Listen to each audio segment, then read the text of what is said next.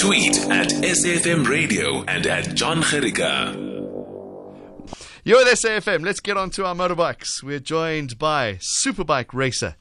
I don't know if that says Super Bike Racer or a Superbike Racer. It's two different things. Sfiso, how's it? How's it, John? How are you? Sfiso R Themba on the Instagram. Yeah. Are you a super bike racer or a superbike racer? Say that again. Sorry. yeah, it's difficult. Are you a super bike racer or a superbike racer? I'm a superbike racer, professional superbike racer. man. All right, what is a superbike, Sfiso? So we are racing the thousand cc motorbikes in, in the country. Mhm.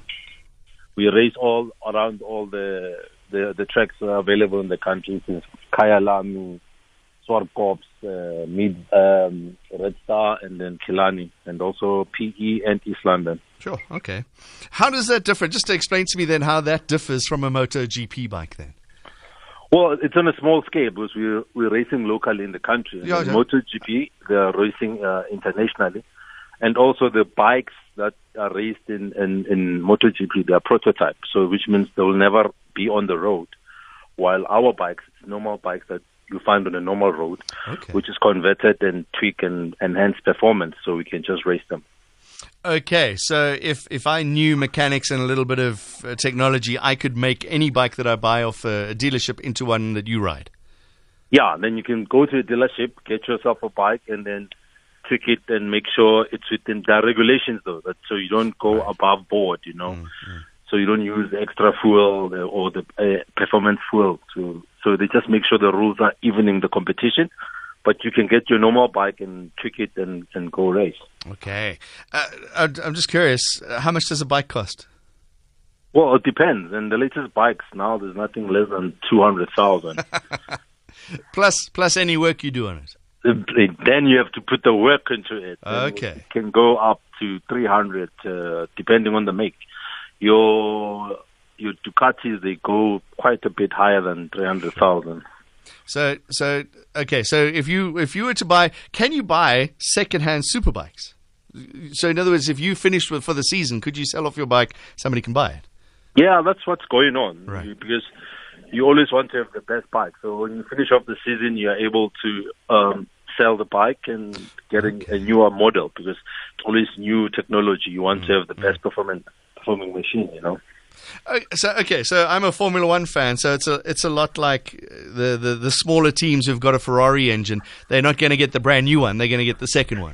yeah, you're talking to guys like us. You, Yeah. The Minardis and the Williams, you know, they don't get, So- they don't get the best of the deal. You get like know, the hand me downs, but it's then but that's where talent comes in, Sfiso. yeah, then you have to earn your, your drive. You know, you have to push hard for recognition and get sponsorship to make sure that you you're in the best place or best position in, in, in the grid. You know, but talent really counts a lot. All right, we're going to talk plenty more. Sfiso R. Themba is joining us. He's a professional superbike racer. We're going to talk about how he got into the sport and also how the sport has evolved and what he's doing during lockdown. Tweet at SAFM Radio and at John Gerika. My guest is Sfiso Themba, professional superbike racer, rides a 1000cc motorbike. What kind of speeds do you get, Sfiso, some of the long straights?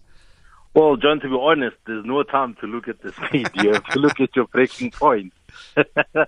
um, the only speed I can talk about is from the GPS uh, Right. data. So you, uh, I think Cape Cape Town, you're looking at about um, the top guys. Uh, they get about 282 kilometers per hour. That's the real speed, you know, on the GPS data.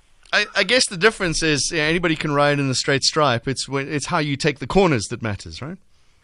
Yeah, you know, um, it's easy to just open throttle and then go straight. But now, when you have, as I said, you have to look at your braking marker. How deep can you go? How late can you be? And how much speed can you carry in the corner? And that's where the difference is really at. Because when you look at top class riders, when where they brake to, where I brake, I'll be thinking, no, that's madness.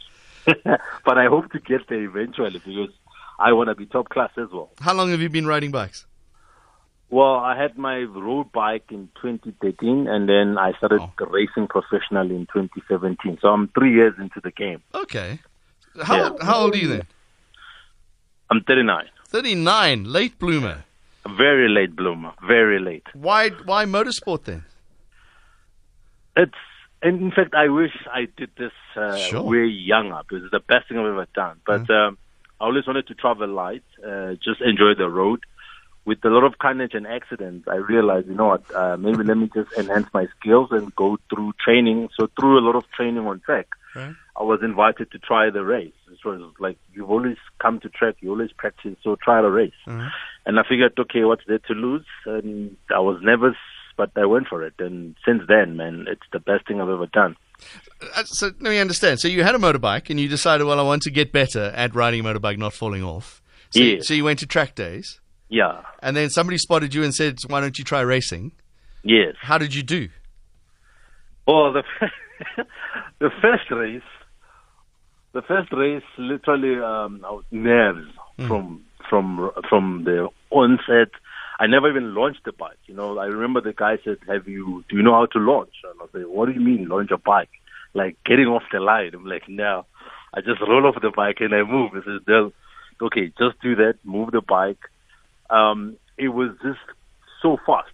Um, I couldn't see anything. It took me about race four to realize there's a lap count. You know, you can literally count your laps. Right.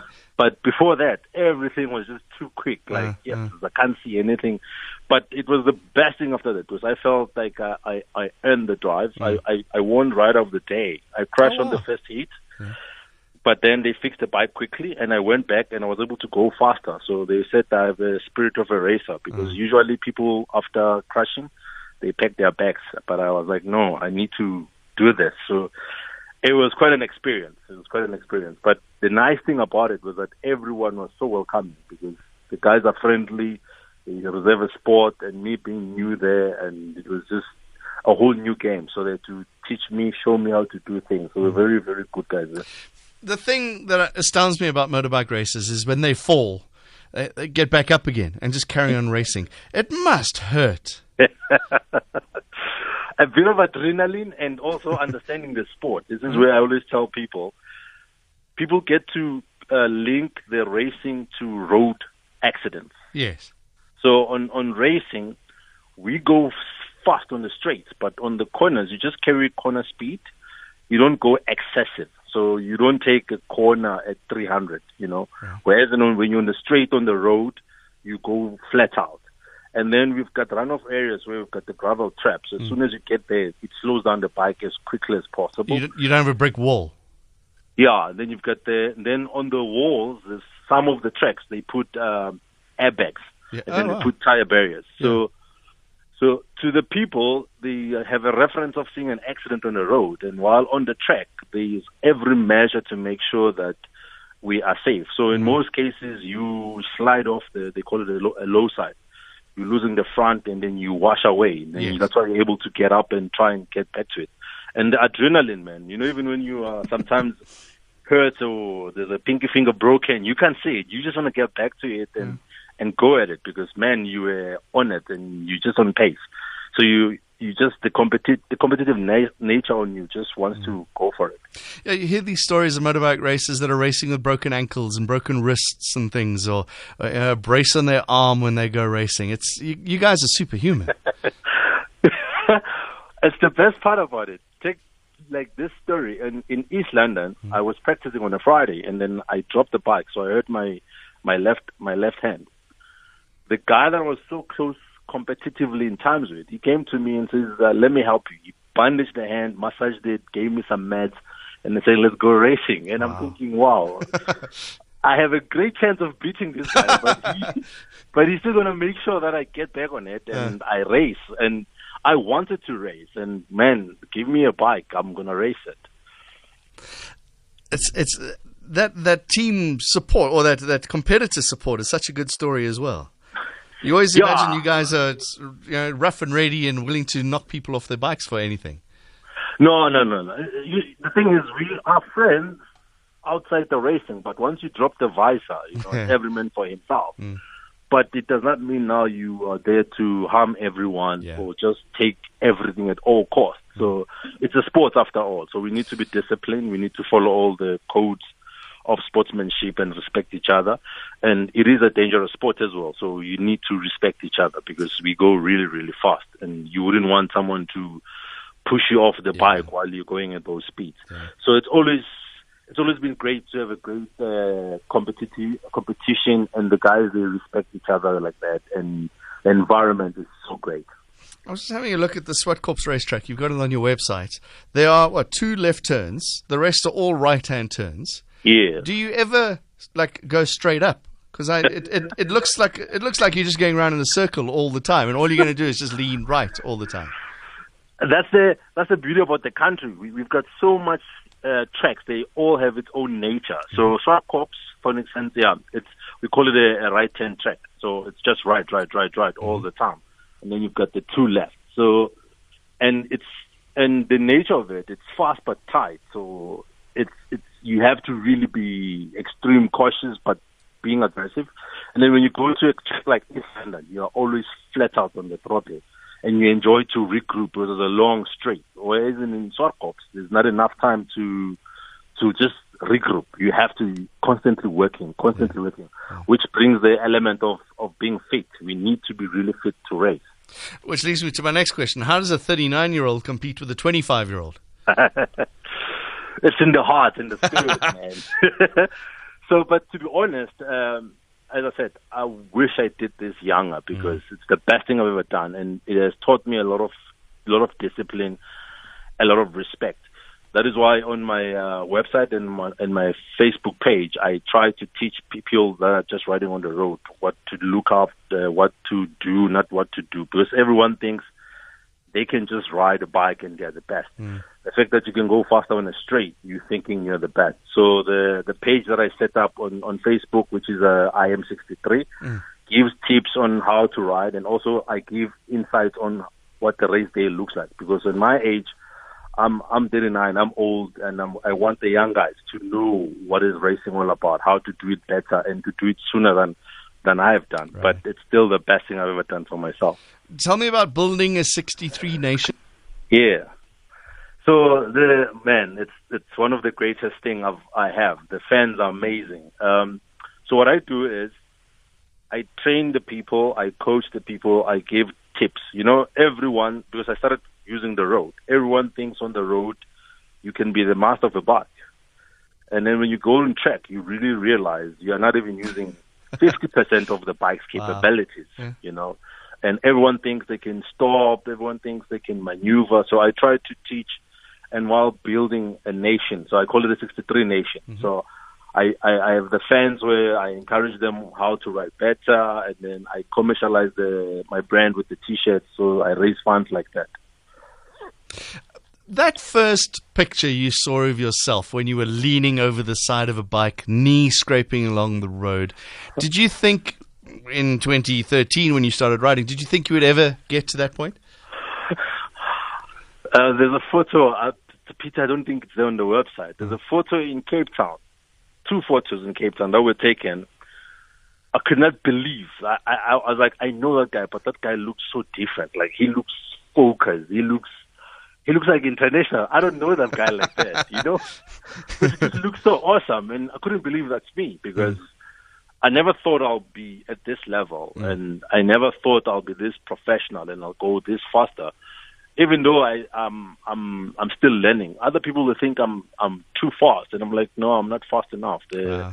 the national guys are really fast. Yeah, come watch them, which is what said- I aspire to get to. As you said, the braking points are places you think they're mad.